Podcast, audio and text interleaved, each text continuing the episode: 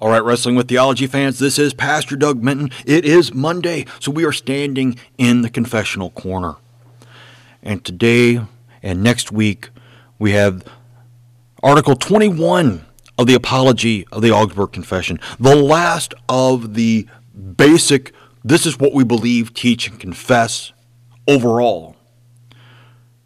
But for only having 44 paragraphs, taking up maybe a handful of pages, I think this is the most highlighted section I have in my copy of Concordia of the Lutheran Confessions because there is so much stuff here. So much stuff they're having to battle against that it wasn't all that much of an article in regards to the Augsburg Confession. But when the confutation comes out and says, oh, no, no, no, no, no, you must invoke the saints, that got Melanchthon going in. It's still a relatively short article, still breaking it up over two weeks, but there's so much in here. These might run a little bit longer than my normal ones for the confessional corner. But we start off in Article 21, paragraphs 1 through 3. They, the Roman theologians, absolutely condemn Article 21 because we do not require the invocation of saints. On no other topic do they speak more smoothly or wordily. Yet they are not able to prove anything other than that the saints should be honored, or that living saints pray for others, as though invoking dead saints were necessary for that reason. They cite Cyprian because he asked Cornelius when he, while he was still alive to pray for his brothers after his death. By this example, they prove the invocation of the dead.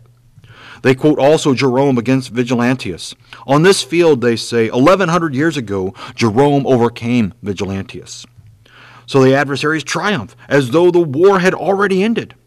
Nor do those asses see that in Jerome against Vigilantius there is not a syllable about invocation.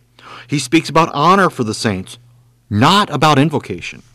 Before Gregory, none of the other ancient writers mentioned invocation. Certainly, this kind of invocation and the opinions that the adversaries now teach about the application of merits are not confirmed by the ancient writers. Okay, so here we have three references to the early church fathers. Cyprian in the third century asking Cornelius, who would take over as bishop after him, to pray for the brothers after he dies. Not pray to him, but pray for the brothers who were in the ministry. Jerome is against Vigilantius. Vigilantius said that once you're dead, no more honor for you. There is no need to go through. And respect the examples of old, which goes completely against Scripture, which is why I mean, if we were not to honor the saints who have gone before, why do we have the stories of Abraham, of David, of the apostles, of Timothy, of all of these people, and then throughout the history, the people who kept the faith, the people who were there and have received spiritually the crown of life but then await the day where it will be fully realized as body and soul are reunited on Judgment Day. Why do we have these if it is not thereby to imitate the faith that they had, or to learn from their example of what sins not to fall into? And then Melanchthon points out that it's not until Gregory the Great in the 6th century is there even a syllable written about invoking the dead saints. And that becomes the thrust of what this article comes across is it is a possibly even a misstatement, if not a misunderstanding completely of Gregory's thought, or maybe even it was true of Gregory. And he misunderstood the honor due to the saints. Because we do honor the saints. We do that every All Saints' Day as we remember those of our congregation and those attached to the congregation who have died in the last year. We're not praying to them. We're remembering them and their faith in their Lord and they're looking forward to the resurrection of the body and life everlasting in heaven. That's the true honor of the saints, and Melanchthon will continue to flesh that out throughout this article. We continue on in paragraphs 4 through 7. Our confession approves honoring the saints in three ways. The first is thanksgiving. We should thank God because He has shown examples of mercy, because He wishes to save people, and because He has given teachers and other gifts to the church. These gifts, since they are the greatest, should be amplified. The saints themselves, who have faithfully used these gifts, should be praised just as Christ praises faithful businessmen. Matthew 25, verses 21 and 23. The second service is the strengthening of our faith. When we see Peter's denial forgiven, we also are encouraged to believe all the more that grace truly superabounds over sin. Romans 5:20. The third honor is the imitation, first of faith, then of the other virtues. Everyone should imitate the saints according to his calling. The adversaries do not require these true honors. They argue only about invocation, which, even if it were not dangerous, still is not necessary. So, three ways the saints should be honored. First, thanksgiving. The thanksgiving for God calling them to faith, and that they responded by faithfully using the gifts that He gave them. The second is the strengthening of our faith. He points out Peter's denial being forgiven. We look at David being forgiven after his sin with Bathsheba. We look at the fall into sin with Adam and Eve, but still the promise of the one who would crush the serpent's head. And on and on. We see especially forgiveness given to sinners. That should strengthen our faith. And the third is imitation first of the faith and then of other virtues. And he will go on to talk about people like the emperor should imitate David in the way that he reigns. And Everybody should imitate them according to the various vocations that they have that are the same. You want a example of being a good father, you go look at Abraham, who is willing even to sacrifice his son Isaac at the command of God.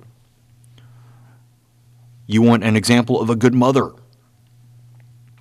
You look at the Virgin Mary, or you look at Lois and Eunice, Timothy's mother and grandmother.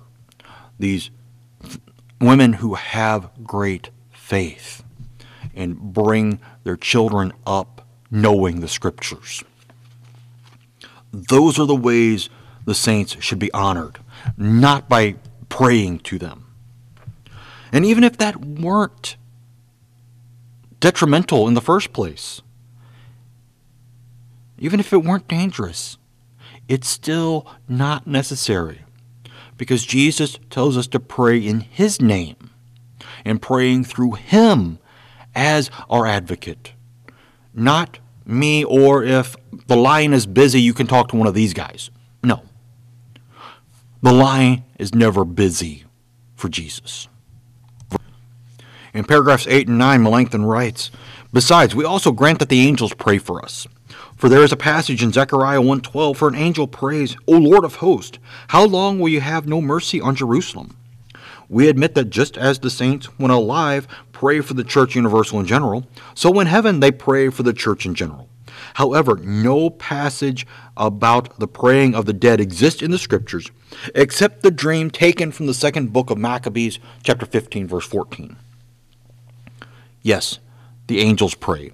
The saints pray, but they are all general prayers. They are not prayers for you. They are not prayers for me. They are prayers for the church as a whole. That there continue to be a church on earth remaining faithful to God. We continue on, starting in paragraph 10. Furthermore, even if the saints do pray for the church, that does not mean they should be invoked. Our confession affirms only this Scripture does not teach the invocation of the saints, or that we are to ask the saints for aid. Since neither a command, nor a promise, nor an example can be produced from the Scriptures about the invocation of saints, it makes sense that conscience remains uncertain about this invocation. Since prayer should be made from faith, how do we know that God approves this invocation? Without the testimony of Scripture, how do we know that the saints know about the prayers of each one? Some plainly ascribe divinity to the saints, namely, that they discern the th- silent thoughts of our minds. They argue about morning and evening knowledge, perhaps because they doubt whether the saints hear us in the morning or in the evening. They invent these things not to honor the saints, but to defend profitable services. The adversaries cannot produce anything against this argument. Since the invocation of saints does not have testimony from God's word, it cannot be affirmed that the saints understand our invocation, or, even if they understand it, that God approves it.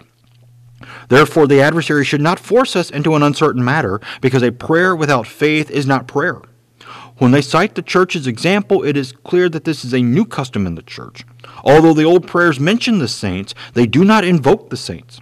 This new invocation in the church is unlike the invocation of individuals. Okay. Real simple, real straightforward, to the point. Even if the saints do pray for the church, that does not mean they should be invoked. Just because they pray does not mean that we need to pray to them. Because there is neither a command, there is not a promise, there is not an example of this happening in Scripture at all. Nowhere. So we cannot be certain that this could even possibly be acceptable to God. And prayer is supposed to be rooted in faith. However, we talked about this many times before. Rome demands doubt. Rome thrives on doubt and the more uncertain, the more they push. And that's exactly what they do in the invocation of saints. Nowhere is it even suggested that we might even do that. And then, how do we know? Well, we'll, we'll talk about the saints being di- partially divine now. You know, the beification of the saints, which, of course, only the Pope can do and they have all sorts of rules for the canonization process. And it's just, again, as Melanchthon says here, and he will say in multiple other places in the Apology, this is strictly for the gain of profitable services so that Rome continues to make money. That's the whole point behind it. And it is a very profitable, lucrative business from Rome's perspective because you can look at any Roman Catholic supply catalog and you've got all kinds of cards and statues and all sorts of things for all of the saints and all sorts of superstitions around each of the saints like burying a statue of St. Joseph the stepfather of our Lord upside down in your backyard to sell your house faster Who came up with that idea? I I don't understand that. But it has been come up with and people do it because you thrive on the unknown and the uncertain. All right, we continue on paragraphs 14 and 15. Further, the adversaries not only require invocation and worshiping the saints, but also apply the merits of saints to others. They make the saints not only intercessors, but people who make atonement. This cannot be tolerated. Here, honor that belongs to Christ alone is completely transferred to the saints. The adversaries make them mediators and atonement makers. Although they distinguish between mediators of intercession and mediators of redemption, they plainly make the saints mediators of redemption. Without the testimony of Scriptures, they declare that the saints are mediators of intercession. This, be it said ever so reverently, still clouds over Christ's office and transfers to the saints the confidence of mercy belonging to Christ. People imagine that Christ is stricter and the saints more easily appeased. They trust the saints' mercy rather than Christ's mercy. They flee from Christ and seek the saints. So they actually make the saints mediators of redemption. Now we have two different categories that on the books the Roman Catholic theologians categorize the saints between those who are mediators of intercession, and those who are mediators of redemption. And in the strict teaching of the Roman Catholic Church, there are two mediators of redemption Jesus and the Virgin Mary.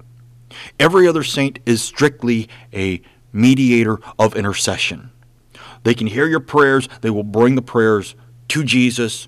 Just have to follow the middleman regarding these different things.